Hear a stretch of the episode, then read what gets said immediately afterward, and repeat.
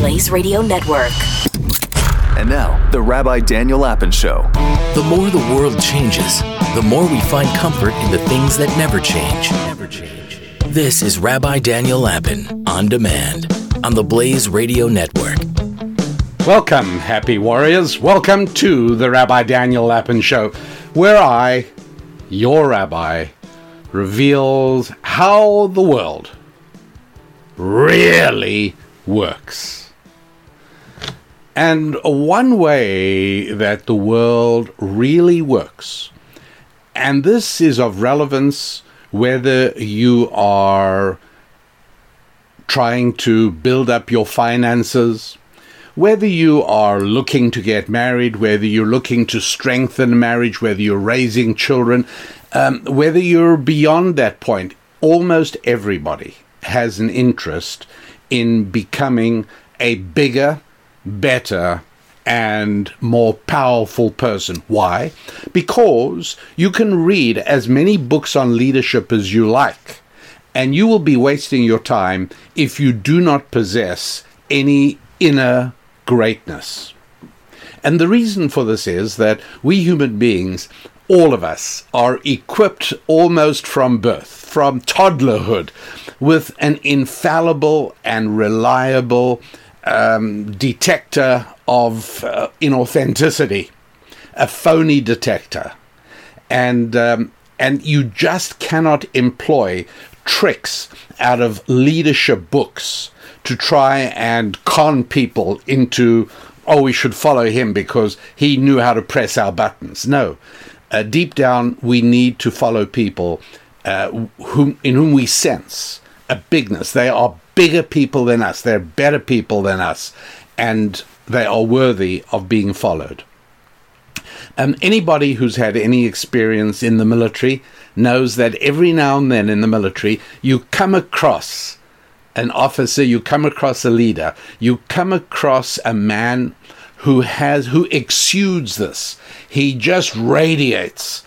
It, it, it's somebody who has achieved this level of greatness, and you say to yourself, you know, I'm, i will follow him anywhere.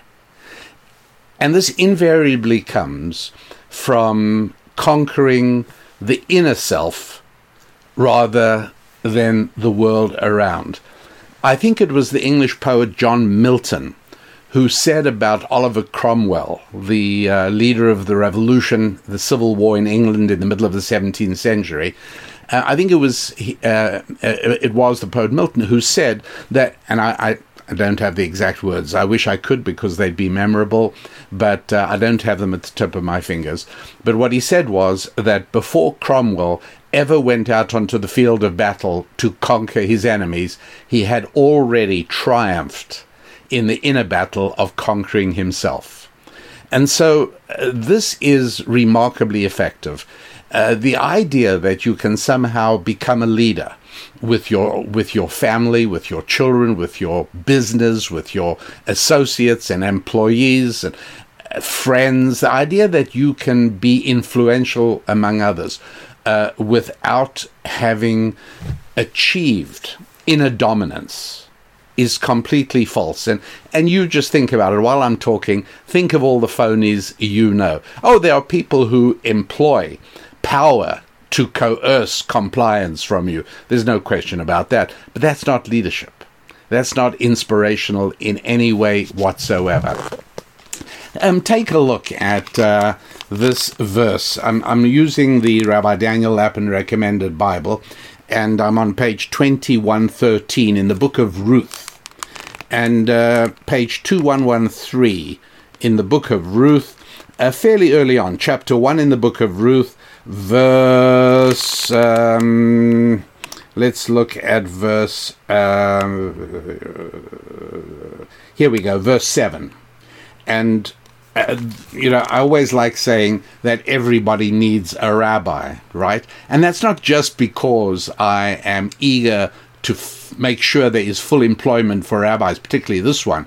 Uh, but it's that there are certain insights that are only accessible in the original Hebrew text, which my mission is to make available to you in ways that can be practically employed in your family, in your faith, in your finances, in your friendships, and yes, in your physical fitness, right? Because if you can't lead yourself, you certainly won't be able to lead anyone else. And leading yourself means being able to do things that the lower part of your body doesn't want to do. Maybe that's exercise or dieting or many, many other things. But um, uh, here's how it sounds in the Hebrew, and I know that few of you understand the Hebrew, but there is a certain rhythm and tempo to the sound of the Hebrew, uh, which can be enjoyed and appreciated in the same way that uh, complex pieces of music I can enjoy, even though I don't know anything at all about the music theory behind them. So, uh, Vatelachna baderech lashuv el eretz Yehuda, and um, uh, so here's what's going on. Um, Naomi is alone with her two uh, daughters in law in the land of Moab, and she decides she has to go home to the land of Israel. And uh, the English reads as follows So she went out of the place where she was, and her two daughters in law with her, and they took the road to return to the land of Judah. Now, here's what's interesting. In Hebrew, verbs uh, indicate a great deal. They indicate uh, gender and they also indicate the number, whether it's singular or plural. So um, I might say he went home to uh, Fresno. I could also say they went home, but from the verb went, you wouldn't know anything at all. In the Hebrew, it's quite different. And the way uh, I will now translate the Hebrew verse accurately goes something like this. Um, and she, meaning Naomi, left the place, singular. Naomi left the place where she had been, and her two daughters in law were with her. So, who's actually the driving force here? Who's the leadership? Naomi, they're just with her. It doesn't say Naomi and her two daughters in law left the place where they were in Moab and started the journey back to Judah. No. And Naomi went, and then almost as an afterthought in that end of the first phrase of the sentence, verse 7, uh, and her two daughters in law were with her. Like, they didn't know what else to do, so they hung with their mother in law. She's going on a journey, they'll go on a journey. But then time goes by, the second part of the sentence reads, Vatelachna baderech lashuvel eretz Yehuda. And they went on the journey purposefully to return to the land of Judah. But now the they is a plural. And so something very important has happened. And that is that when this all started, Naomi had not yet inspired her two daughters in law with a vision of returning back to God's land, to the land of Judah. And so she went, and they accompanied her. They were her daughters in law, they were widows. Life had been very rough on them. They went along. But as the journey progressed, and they were able to grasp more of the enormous greatness of this woman, Naomi. And as the rest of the book of Ruth progresses, we become exposed to more and more of the inner greatness of this extraordinary woman who merits to be the great grandmother of King David himself. And so here we see a little bit of an insight of what happens. There may be people who'll go with you no matter where, because they don't have much of an alternative. You know, they'll go with you, and that means you, it's your spouse, it's your children, it's your co-workers. Uh, it it might be a military unit, but whatever, people will go with you. But if you achieve real greatness, why everything changes. Now they have been captivated by your vision and they are now really going with you. They're part of it. They're not just accompanying you because they have nothing better to do. They have been inspired by you. This is just a little bit of a glimpse of what achieving greatness means and what uh, Milton meant when he spoke about Oliver Cromwell on the battlefield. And it's what the, the rest of this show and some future shows uh, will be devoted to as well. You see, uh, there's a book that we published. We sought out the expert in this area. In Hebrew, uh, the area is known as Musar, and that is the uh, the area of working on yourself for the purpose of making yourself a bigger human being. And um, we sought out a, a wonderful woman uh, called Ruchi Koval, and we worked with her to write a book and she wrote a terrific book. It's called Soul Construction. And um, if, if you haven't seen it yet, you owe it to yourself because this is the start. Getting this book in front of you is the start of perhaps one of the most exciting adventures you've ever undertaken. And that is the adventure of battling with yourself, the adventure of extracting more from yourself than you ever thought you were capable of. And this book, Soul Construction, and I'm going to interview uh, Ruchi right now, and I'm going to do my very best to ask her the questions you would like to ask her, and, uh, and for you to get to understand this very first but crucial step on the, the journey towards self development in the ultimate, what it really, really means. And so uh, the book is called Soul Construction, and and here's the best part of it. You can go to our website at rabbidaniellapin.com and uh, you're able to to get it as a book. Let's say you want it as a, an ebook download. You can get it as well. Let's say you want it in audible form. You can do that also. Let's say you want it on your Kindle. Well, you can do that as well. Uh, you can get this book in any way you want. You can get it mailed to you as a soft cover book or you can download it and start work on it literally just as soon as we finish the interview. So um, please be aware of this and uh, and waste no time in in in going to rabbidaniellapin.com and looking up the book Soul Construction, as in constructing your soul, right? Your inner soul. That's really what we're talking about. A great title for a great book and a great author. She's terrific and uh, she really uh, lays it out in a way that, frankly, um, she did it better than I could have done. And um, and as you know, I'm blessed with a fairly robust ego, uh, but that doesn't mean I can't recognize that she wrote a book I could not have written, and it's a necessary book, and it's a book that I have derived value from as well. So uh, sit back. No, don't sit back. Sit forward, energized, intent, with laser like focus, and uh, listen to Ruchi Koval, who I have the pleasure of speaking to for the next few minutes. And at the end of it, I'll be back to wrap things up. Welcome, Ruchi Koval. Great to have you back here again. How you been doing? Thank you so much. It's great to be back. Um, uh, it, has been a few months since uh, the launch of your book and uh, the last time we spoke on this podcast. Yeah, I think about half a year. Hard to believe. How's your life changed in the uh, in the interim? Oh, I mean, dramatically. I'm now uh, world famous. You know, it's wonderful. um, I, uh, I, I know you're being um, uh, given a uh, a cavalcade of, of fan mails fa- and fan letters that uh, cascade down on you.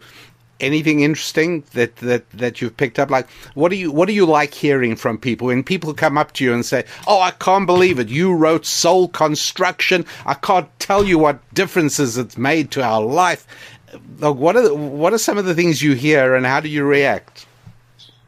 Yeah, it's a great question. I would say two things really. The first thing that I absolutely love to hear, and this might be surprising, is when people say that I haven't finished reading your book yet because I just can't swallow it all at once. There's so much there. It's so dense that I want to read it slowly and really let it sink in and reread parts and share with my family and friends. That is so gratifying to me as an author to hear that. And I'm like, take all the time you need because it really is. I mean, in a sense, it's a you know it's a small book, but it's so it's so dense and there's so much there. And so I don't want somebody to just zip through it. I want it to really sink in. So that is the first type of feedback that I love. And I've heard that from a lot of people. That seems to be a theme and a trend. So, and that was not something that I had expected to hear. So that's that's very gratifying. The second thing that I love to hear is this book has changed my life. And I also have heard that so many times. Now, you know, when I was writing the book, that's what I felt. I mean, that's what I, that's why I wrote it because I know that there's life changing wisdom that I have received from others um, that many people just don't have access to or don't know exists. And the fact that I have the ability to transmit this to others is just mind blowing.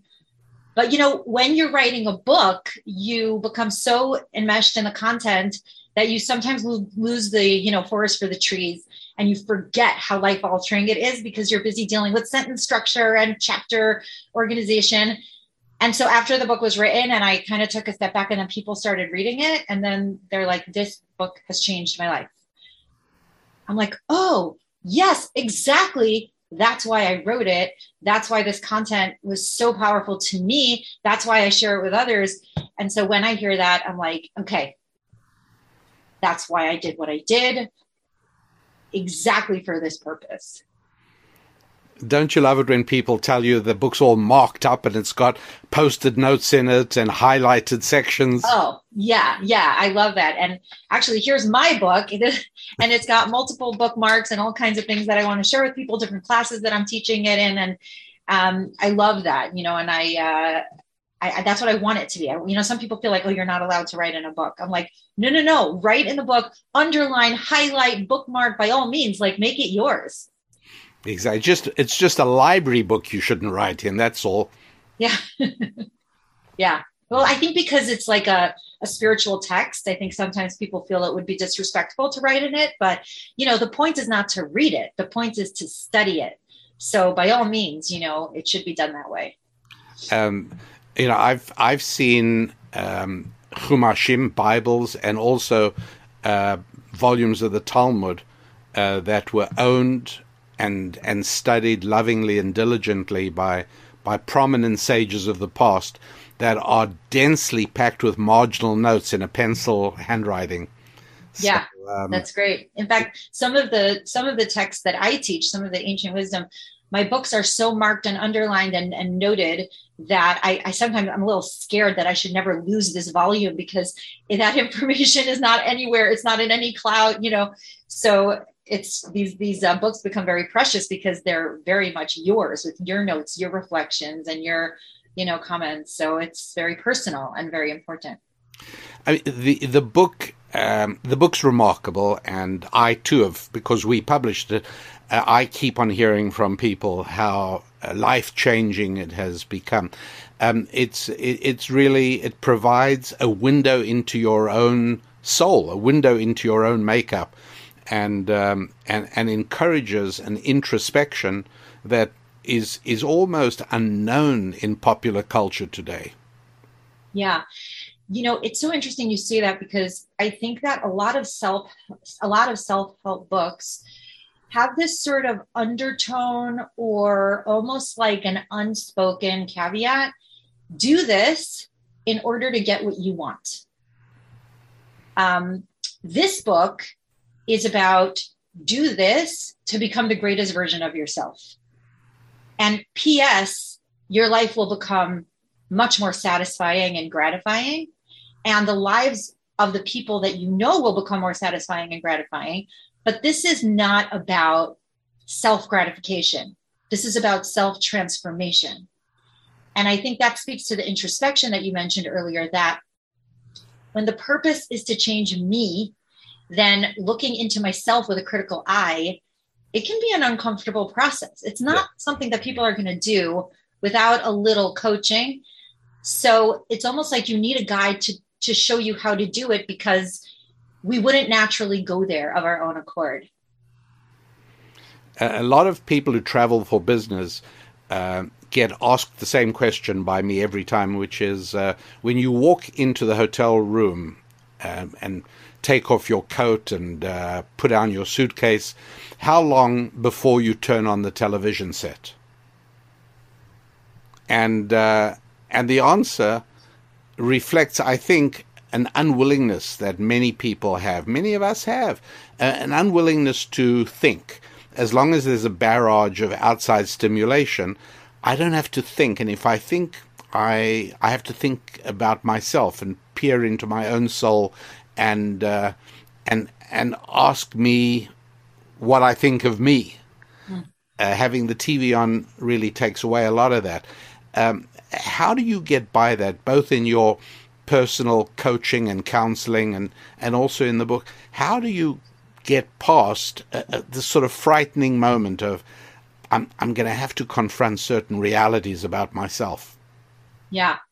Hmm. Well, I find in a way that Mussar is almost like a self filtering process, that people who are attracted to it are people who are willing to go there. Um, and if they're not, then when they discover some of the benefits of practicing Mussar, then they become willing to go there, even if they're not. Um, I actually saw this in real time in a class that I was teaching yesterday. There was a woman who was sharing a difficulty that she was having with her sister in law. Um, and it was during her son's bar mitzvah, and things didn't go the way she hoped. And there were a lot of hurt feelings, and she didn't know what to do. And she she questioned to the group, should she confront her sister in law? So I we were studying my book, and I, I took out the book and I read from the chapter on speech about rebuke and about whether it, it whether and how it's appropriate to give another person rebuke and I, I just read, read to her. I actually just read, opened the book and it opened to this page, which happens sometimes. And I just opened to page 100 and I said, well, you know, the Torah teaches us about when and how we're supposed to give rebuke and when and how we're not supposed to give rebuke. Um, so the first thing I shared, first, the rebuke must be offered for the well being of the other person. So we just stopped right there. And she thought to herself, and I could, I could see that she was struggling She's a newer participant to Mussar. And I could see that she really wanted to say that it was for the well being of the other person. And I watched her grapple with this honesty. And then she said, I don't think it's for the well being of the other person. Oh my goodness. And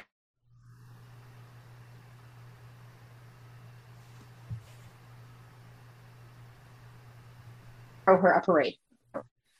So I think that studying, you know, Mussar on the one hand puts you in a position where you're willing to engage in that process.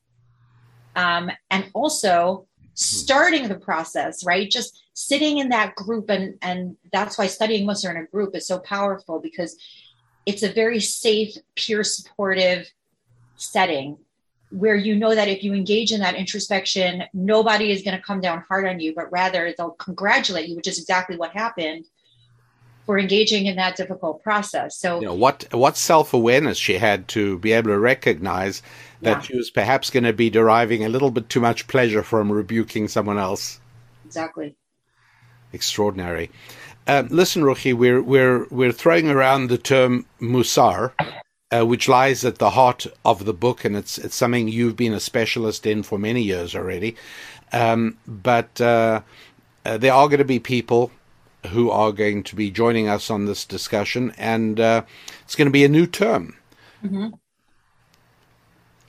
Explain it. Okay. I'm so glad you asked.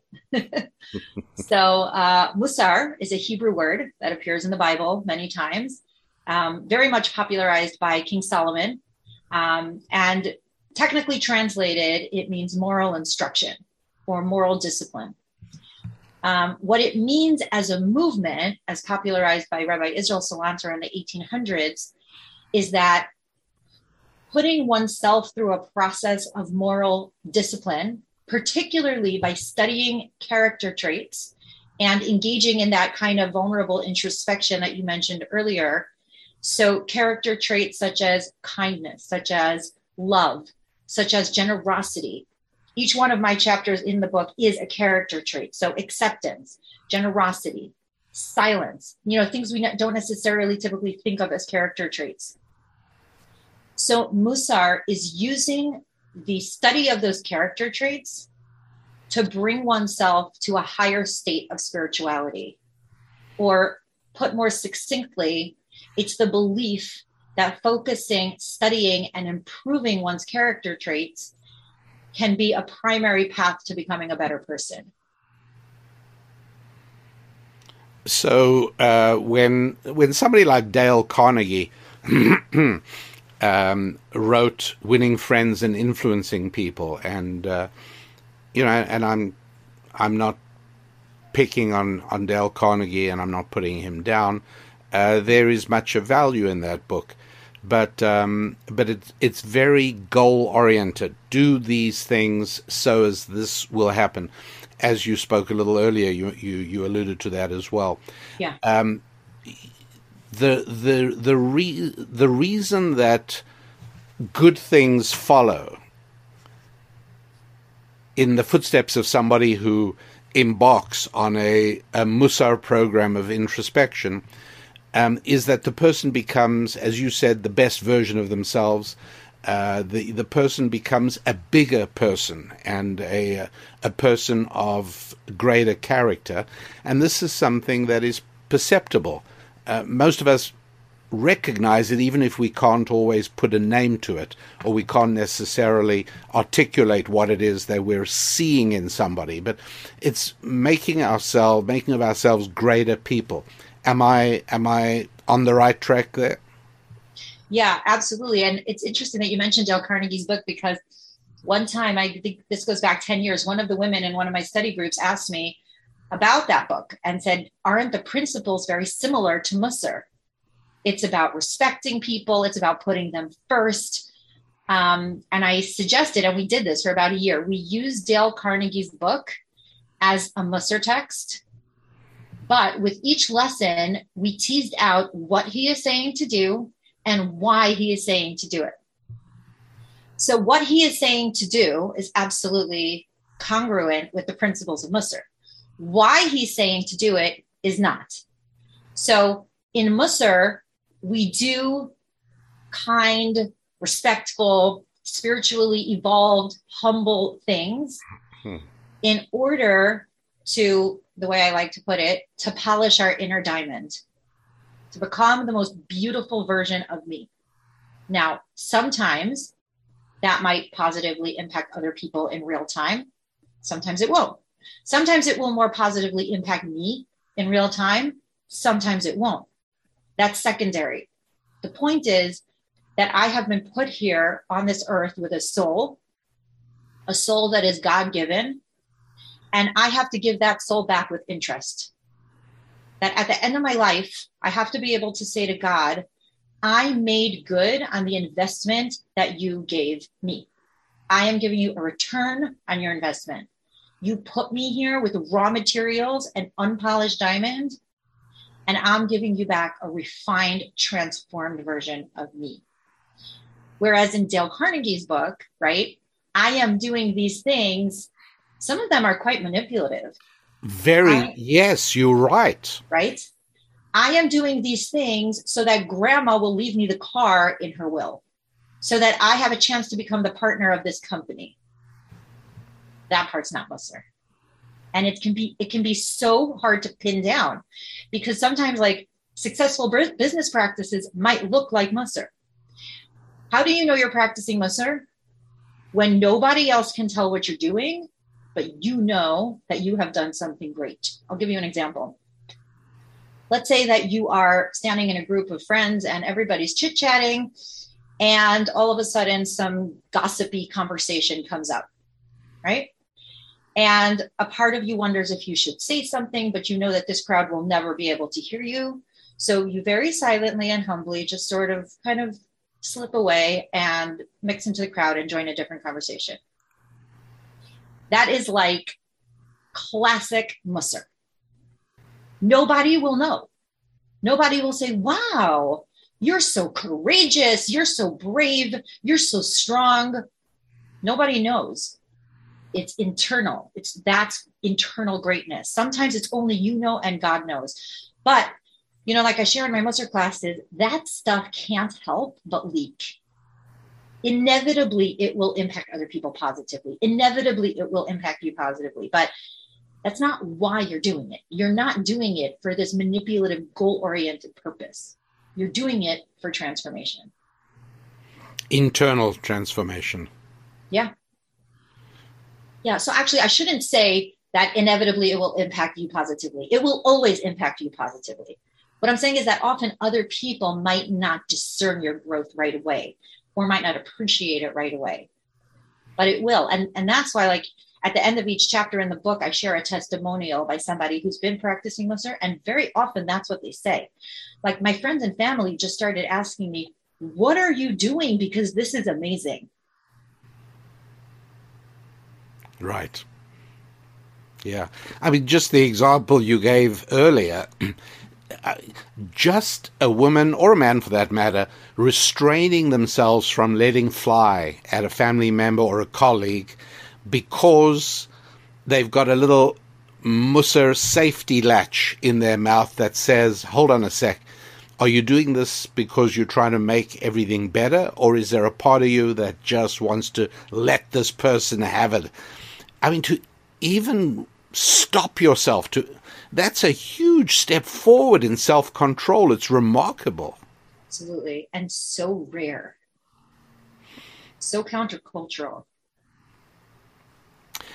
Uh, you know i'm a guy and um, we're uh, as as you well know we're sort of more we're results oriented. You know we we want to know okay how does this work? How does this do? How does this help? And and I've had to sort of slow down in this conversation a little bit and hear what you're speaking about, which is the polishing of the jewel. Yeah. And, you know, part of, I think part of the challenge of Mussar is the patience that it requires, which is, of course, a character trait unto itself. Um, but we do live in a results oriented society. Everybody wants to see the product, everybody wants to see the bottom line, you know, and this process doesn't work like that. It takes real growth takes real time. It's like a slow cooking stew. There's no shortcut to a slow cooking stew, you know. And so, um, or becoming a racing driver, looking at it from my perspective. Okay, exactly. Um, you, you got to. You, it takes time. There is no. There is no other. There's no fast track. Yeah, yeah. And it's not really about the results, actually. It's really about the process. Yeah. Because the truth is that we never are in control of the results. God is God is in control of the results, right? We might decide to slip away from that conversation that I was mentioning earlier, and somebody might actually see us and make fun of us for that. Somebody might say, I noticed you walked away. What's the matter with you? You're too good for us now. You know? And so we might actually get backlash sometimes for our desire to grow and do better. That's not in our hands. That's that's God's department. What I'm in charge of is the process. You know, and I think that mm-hmm. if we can go to bed at night and kind of review our day and think to ourselves, I did good today. I'm proud of me today. That's where the growth is. That's how you chart your progress. I was I was as tough on me as I am on the people who report to me. Yeah. I mean, I don't think that as a society we're very good at admitting our faults out loud, but I think a lot of them ruminate over that in private. And I think one of the one of the most incredible benefits of Mussar is that even if I think, you know, at the end of my day that I'm not proud of how I handled certain things, one thing I can say for sure is that I am working on it. I am doing what I can to make myself a better person. And very often, what I try to do is I try to turn my regrets into goals. So when I'm, you know, trying to fall asleep at night and there goes my brain on the hamster wheel, you know, and I'm like, oh, why did I do this? Why did I do that? I'd say, okay, I'm going to set a goal. What do I want to do differently tomorrow? you know and actually the Mussar masters would advise serious goal setting and tracking of one's progress mm-hmm. you know a serious student of Mussar i haven't ever really engaged in this practice in a formal capacity but serious students of Mussar would have a Mussar journal and they would track they would set a particular character trait for x amount of time they would review their progress each night and they would the same way a company will track their growth or whatever they would they would track their growth. I mean, that's really the ideal way. we used it. to call it a cheshbon hanefesh, a uh, uh, uh, the equivalent of a financial statement of the condition of of your own soul. Yeah, yeah, and that can be a scary thing to chart, you know, because sometimes we're not necessarily sure we want to know. you know, the same way my my kids who are young adults, they're like scared to look at their bank statement online. You know, they're like. so sometimes we don't necessarily want to face that, but it must be done. Um, what do you think are the differences between teaching Mussar now in 2022 uh, from perhaps doing so in 1957? Well, um, I wasn't alive in 1957. Yeah, uh, sorry, I didn't. Not for one moment was I trying to imply that you were. no, I didn't think so. No, I, I mean, just uh, America has life in America has changed dramatically since right. the 1960s. Um, and I'm well. I mean, I can even contrast it from when I started doing this 20 years oh, ago. I've seen a change. Even better, please do. Yes.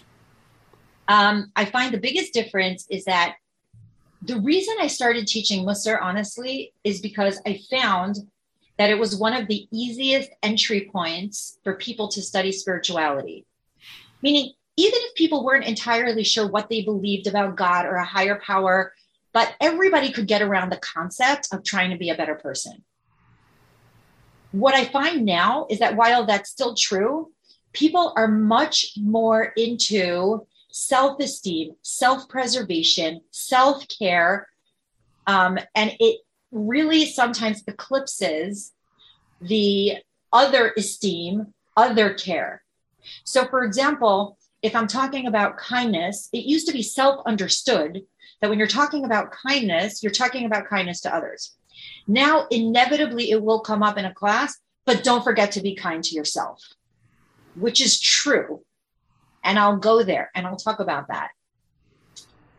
But it's a change, it's a shift. I'm not necessarily saying that it's a negative shift because every character trait is inherently neutral and can be taken to any negative extreme. A person can be so into giving to others that they ignore themselves and they burn out, and that's not healthy either. But they're just there is something about it that rubs me the wrong way. I, I haven't completely finished defining it in my head. Um, I do think that, you know, self care, self care is a great example. Self care wasn't a word when I started teaching Musar. and I, I think that hmm. there is a bit of a distortion with what self care means. Judaism and in general, like it's not self care is not a spiritual concept unto itself. I don't need to take care of me just because I need to take care of me. I need to take care of me so that I can be the best me to be of service in this universe.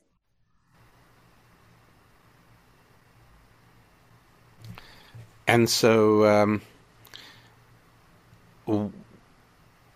when when somebody says to you, um, "Look, uh, perform my responsibilities and my duties," Yes. When when somebody says to you, um, uh, "Well, isn't it isn't it selfish that I'm focusing so much attention on my inner self and on my soul?" You know, what about the environment and what about all the poor people in the world? Surely my time should go on that. Well, I mean, that's hardly mutually exclusive. Mm-hmm. In fact, they're the very same thing, right? It says in the Torah that God wants us to be responsible stewards of this earth that He gave us. So that just ties into my character trait of responsibility. And it says in the Torah that a person should work on their generosity and not shut down their heart to the cries of the needy. So, me being generous or me focusing on my character traits is actually a service to the universe. So those are not mutually exclusive things. Right. Paying attention to my inner world is actually the most selfless thing I can do because if God put me on this planet, he has expectations of me and he wants me to fulfill a certain purpose. And if not if I'm not paying attention to my inner world, chances are what I'm going to do like many people on this planet is just run around paying attention to my outer world, my materialism and my bottom line and my bank account and my kids and whatever I, you know, need to accomplish for my own ego, for my own pride. By paying attention to my inner world, that's how I am serving the rest of the world in the best possible way. Right. And um, yeah, no, I, I, get that completely. That makes perfect sense, of course. And uh, um, one of the things that's that's been um, a focus of mine lately, uh, which I think you might be able to shed some very helpful light on, is that. Um, uh, and even just this morning, actually, I was talking to a young man who, who said to me, I was talking to him about his life path, where he's headed, and he said, uh, Well, what I really want to happen is this. And I stopped him and I said, Look, uh, one of the key things in understanding how the world really works is to know that um, we don't get the life we want. We get the life that flows naturally from the actions that we take. And so, generally speaking, when when we make mistakes in our path, and uh, we either do things that take us off our desired path, or we fail to do the things that we need to do for this desired path. Um, it's usually not because we didn't know that we shouldn't do that thing or we didn't know that we should do this thing. It's that we lack the, the inner strength. And so, again, this may be me being male and results focused or externally focused rather than internally focused. But, um, but help me with how Musar and soul construction uh, can help uh, strengthen my self discipline and my willpower to stop me doing things that I know I shouldn't be doing and to help me do the things I really know I ought to be doing?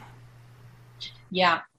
Yeah, it's, it's a great question. And, and I think that it's something that every human being will ultimately struggle with because we all make mistakes. Mistakes are a part of living and mistakes are can be a part of growing if we if we leverage them correctly. So I, I think a big part of the reason why I wrote Soul Construction was to offer the most accessible form of Musar that I knew how. Meaning that even if somebody never heard of Musar before, or they never studied the Bible, or they're they're even not unfamiliar with spiritual wisdom at all, that this is something that they could pick up and read. And I include contemporary examples and reference reference to pop culture and psychology, showing how all these things dovetail with the, with the lessons of Musar. And the reason it was so important for me to do that is because what I've learned over the years of, of teaching Musar and of learning it myself is that when you study something regularly, when you expose yourself to the wisdom of something regularly, it will by default have an impact on you. Mm-hmm. And so, you know, when you say that, you know, when a person makes a mistake, it's not necessarily because they didn't know, it's because they didn't have the requisite willpower. I, I would actually state that just a little bit differently, which is they didn't expose themselves to know meaning the wisdom is out there. And at this, you know, juncture in history in 2022, there is no excuse to not have wisdom. It's available at the click of your fingers. It's available in, in the phones that are in everybody's pocket. And it's like, if a person doesn't know, it's because they didn't look hard enough. And so it's not just it's not just the knowing, you know, it's like one of the one of the most quotable rabbis, one of the Hasidic masters, the Kotzker rabbi, he said that the greatest distance in the world is from the head to the heart. There's knowing in your head, and then there's knowing in your guts, if I can paraphrase. there's knowing in your guts. How do you take it from one place to another, right? That, that's the journey of life. But I don't think it's always about willpower. I think it's about constantly exposing yourself to wisdom and con-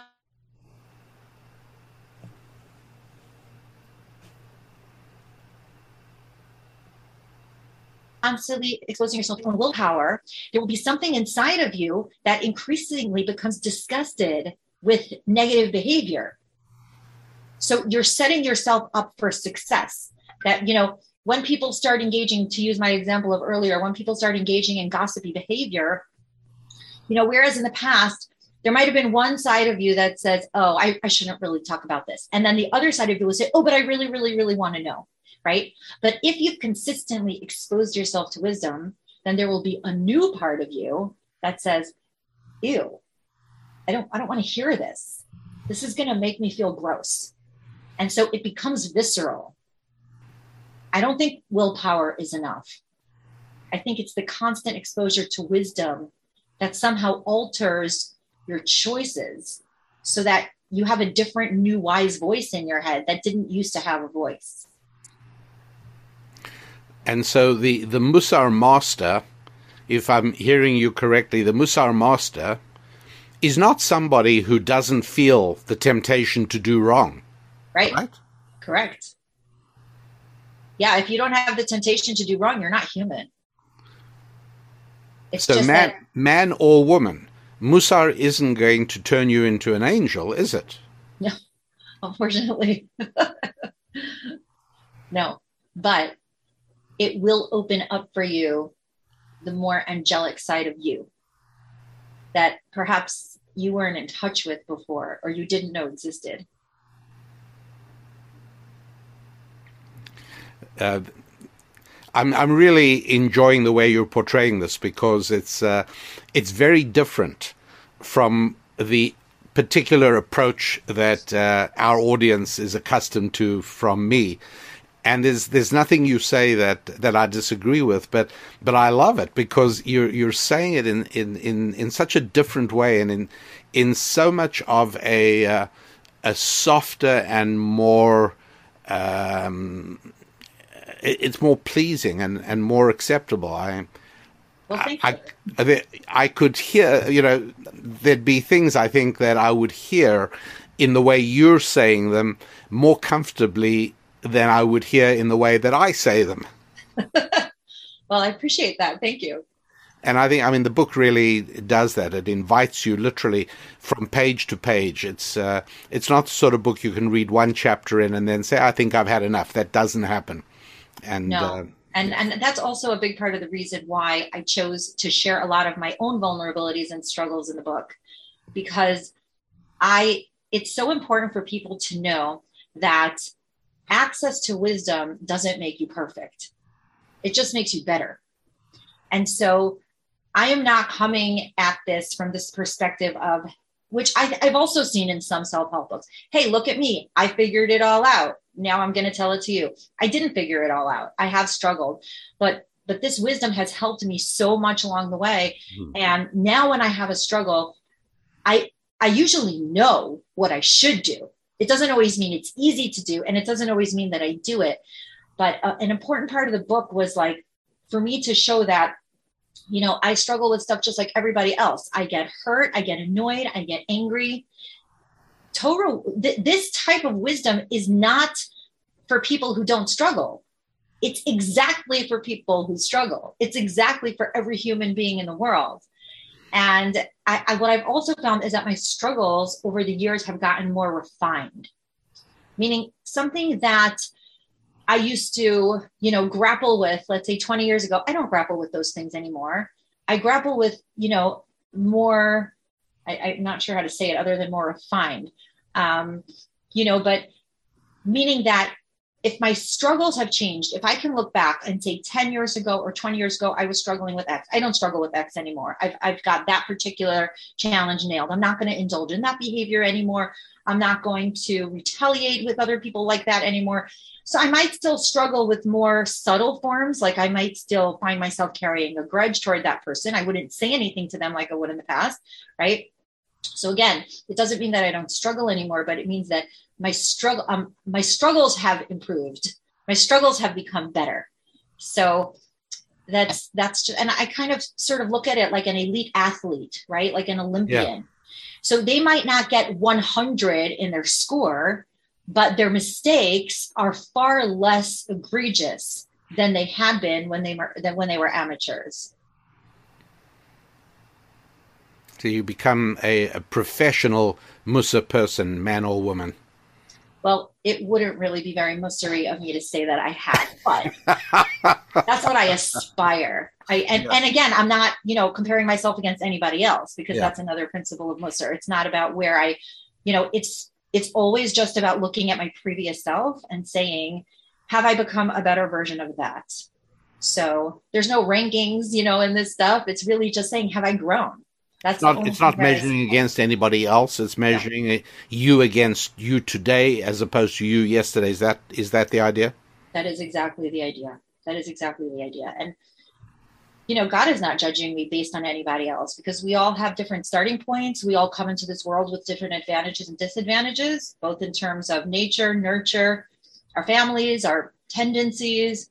And so all I have for reference is who I used to be. Right.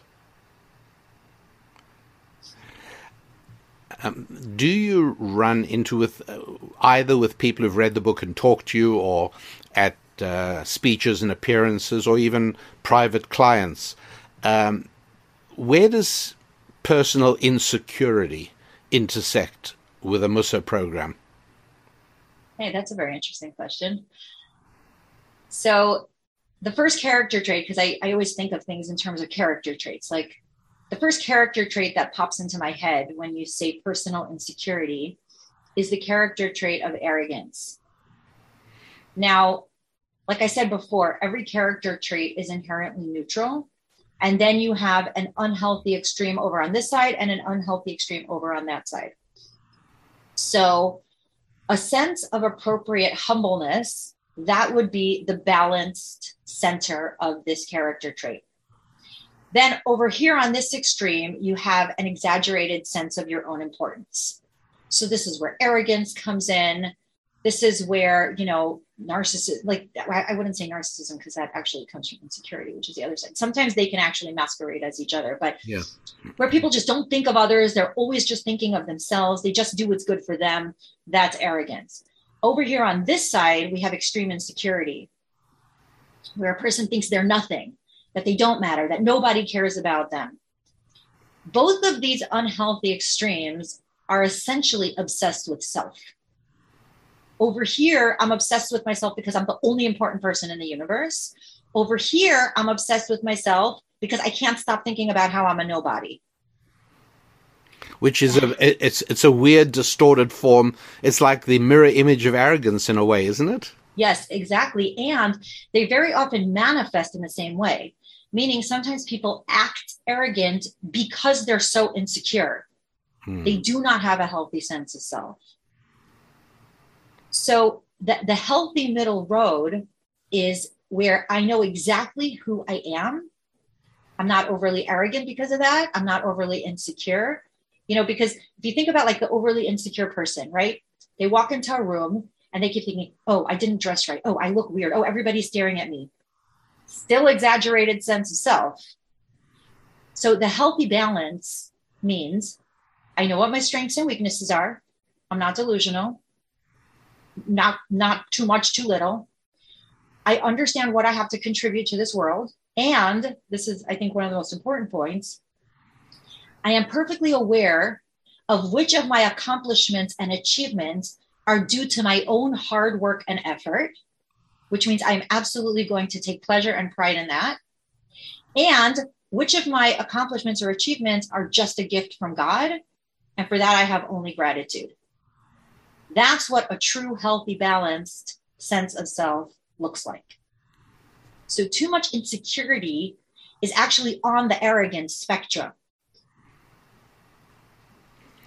Um, so, Ruchi, as we're speaking, you you comfortably and naturally uh, drop our relationship with God into the conversation. Yeah. Uh, but you also said earlier, and I think this is true, that the way you present the book, uh, it makes no pre prerequisite. It it asks no uh, religious uh, declaration of faith. Um, this is something that you can embark on and learn from whether or not you have already worked out your relationship with God. Is that right or am I wrong? No, that that is absolutely right. And part of the reason why I, I'm so comfortably talking about God is because I happen to be on a podcast with you. And I know that in this setting, most of the people interacting with this platform are comfortable with God. When I speak to audiences who are less confident or secure about what that means for them, I sort of lay lower on the God piece and I focus more on the personal growth piece. Um, and even in the book, the beginning of the book is less God focused. As we go through the book, I sort of just as in a relationship with another person, I sort of gradually introduce the God piece. And at the by the end of the book, I'm talking a lot about God because I do think that it's a process for a person to get to a comfort level. And honestly, in my teaching, I very much I'm very focused and conscious of who I'm talking to. Um, and I'm always sort of calibrating how much or how little I should be focusing on the God piece because for some people it can really be, you know, a trigger or a touch point and i don't want to lose the baby with the bathwater i wouldn't want someone you know to reject musar because they're not sure of their relationship with god um, i'll actually share with you something so interesting that i heard on this topic from uh, alan morinis alan morinis is um, I know he is.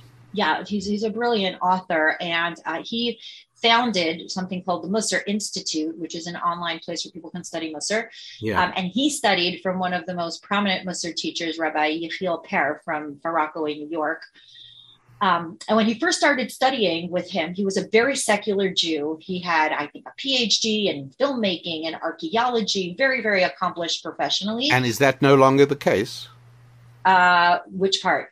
Uh, That he's, he- he's not still a secular Jew? Oh, no, he's not. He's a religious Jew today.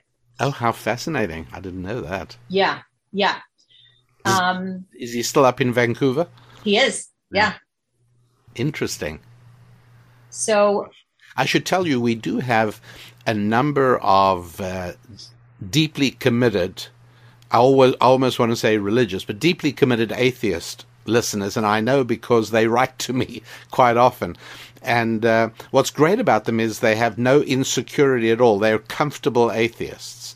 And on because of that, we're able to communicate and discuss ideas, and they are able to raise questions and issues, and I'm able to respond to them.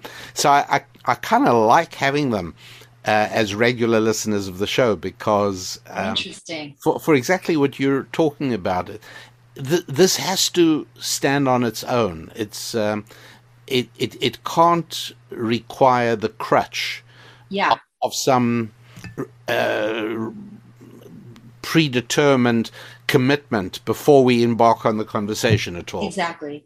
Exactly. And actually, for many people, I have found that Musar became a bridge, which which with which they could then begin to explore other forms of spiritual, like other connections with God.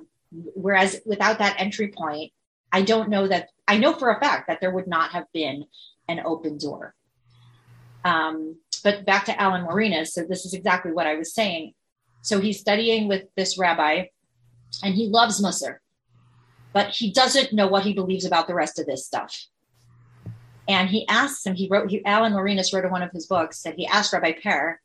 He goes, "So can you take Musar out of the general context of Jewish spiritual wisdom and just have it stand on its own?" And Rabbi Perr did not give him an answer.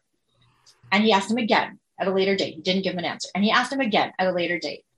And finally, Rabbi Perr says to him, Alan, if I were to ask you to take the radio out of your car and put it in your kitchen, and that's how you should listen to music, what would you say?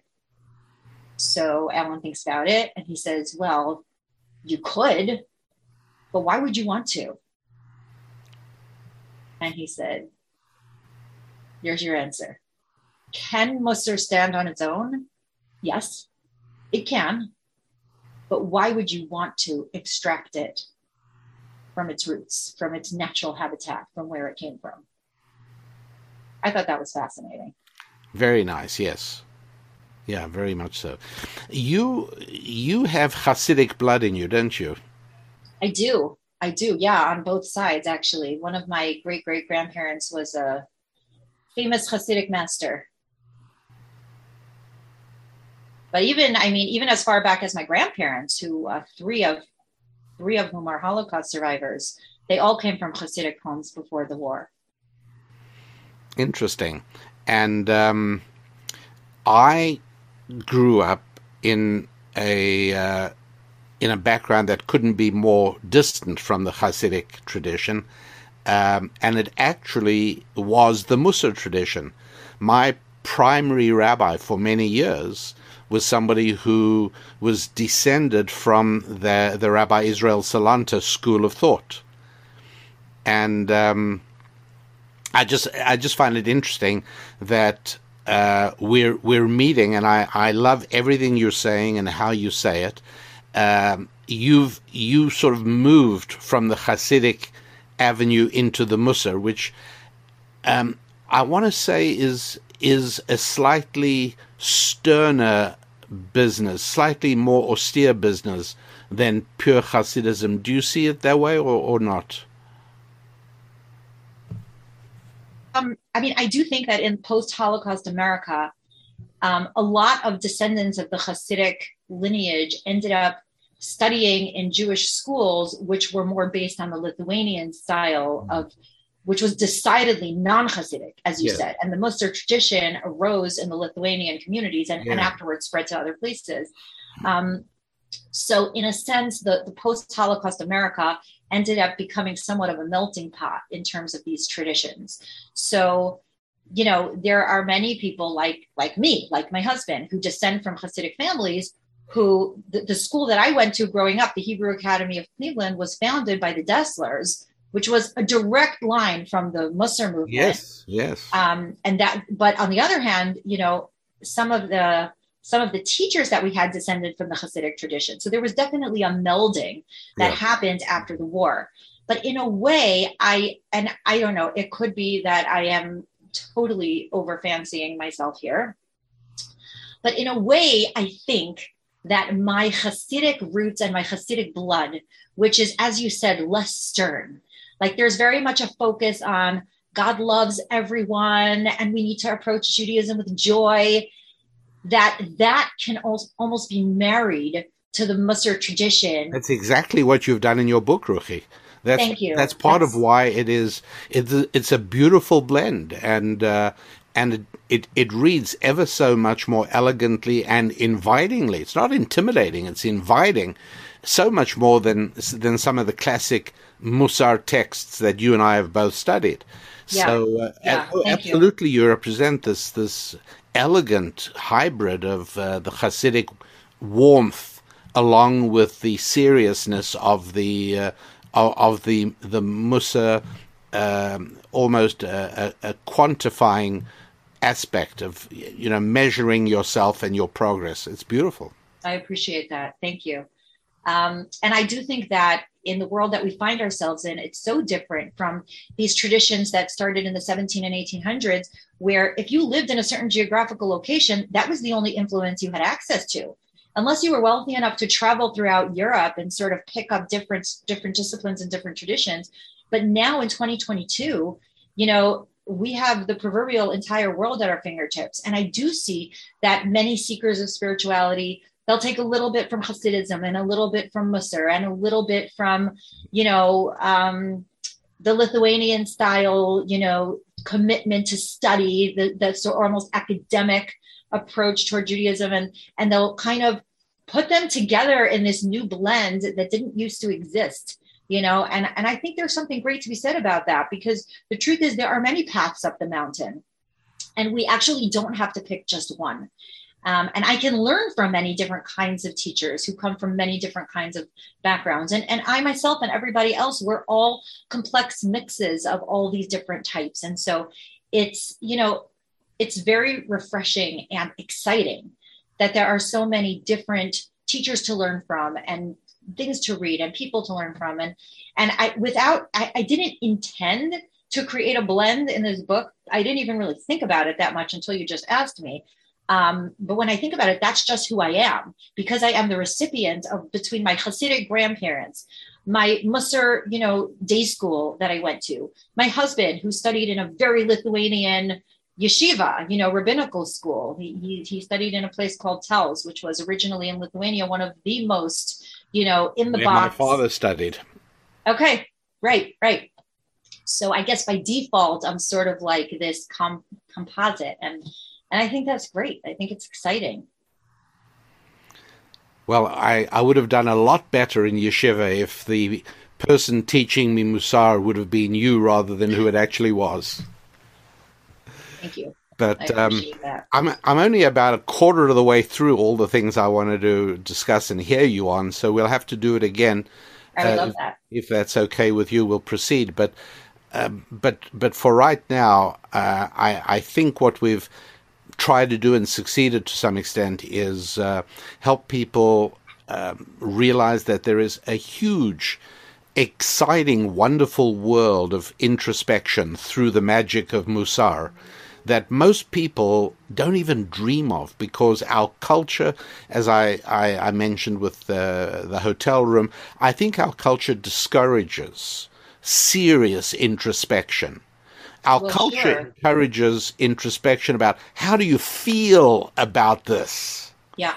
but not Well- not a more uh, metric analysis of how am I doing in terms of becoming Yeah. a better person. Yeah.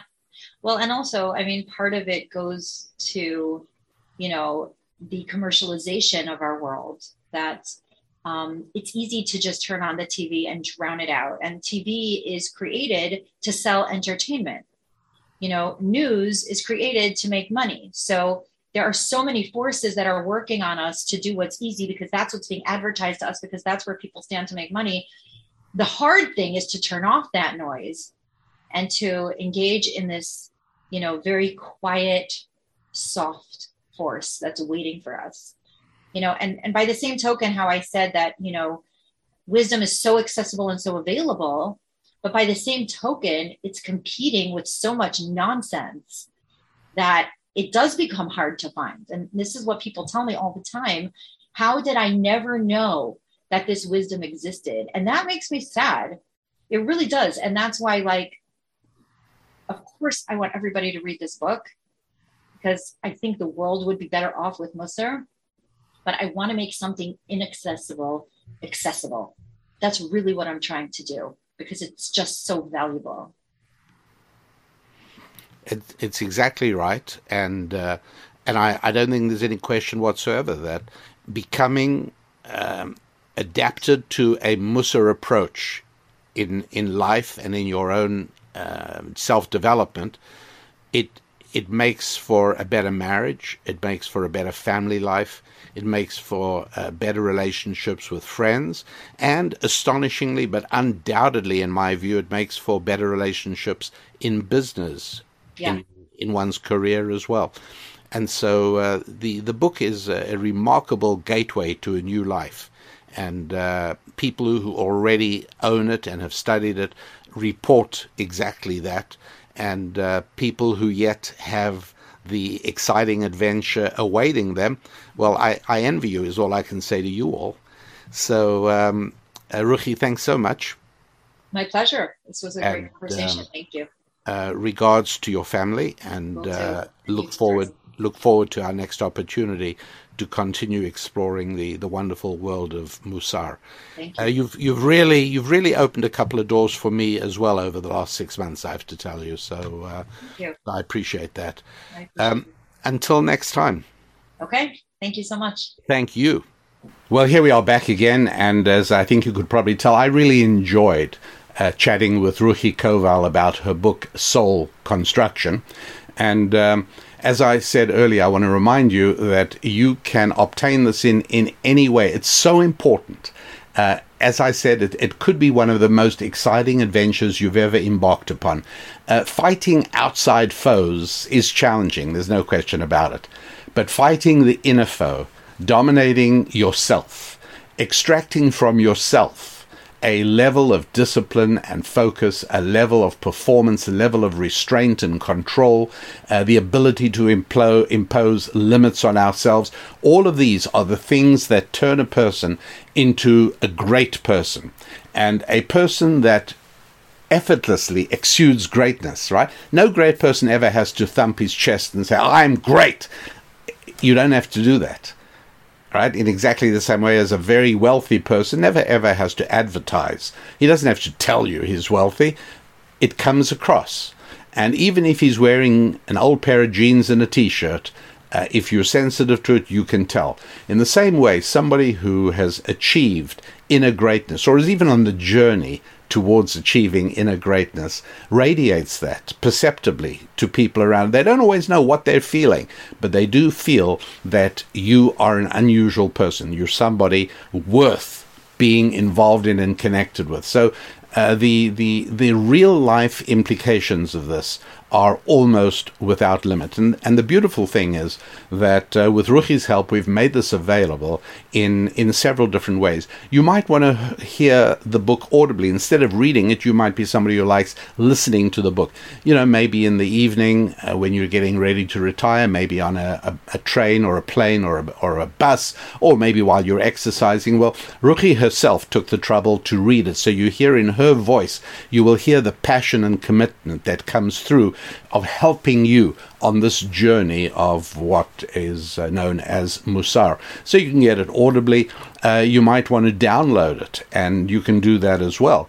Um, just remember the website, rabbidaniellapin.com, uh, which you'll see. And um, the uh, the other possibility is you might be in other countries, right? We've we've had a lot of fan mail from people around the world on this book, and um, there are Amazon has print on demand a program, right? So you can get this book, and even if you're in another country, it doesn't have to be shipped from the United States of America. Uh, you can have it in pretty much whatever, well, not every country, but a lot of countries uh, in which I have pins in my map. A lot of countries in which I am so proud to have happy warriors distributed in uh, in in a hundred different countries around the world. So I uh, hope you enjoyed the conversation. I know I did, and I know I learned something. I came away with a renewed passion for this journey, and uh, it's something I think you will too.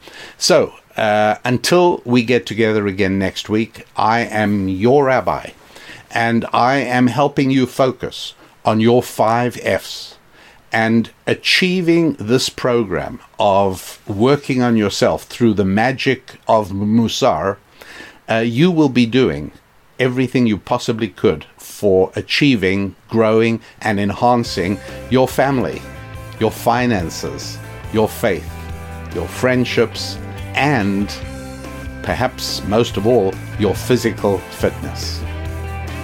I'm Rabbi Daniel Lapin. Until next week, God bless.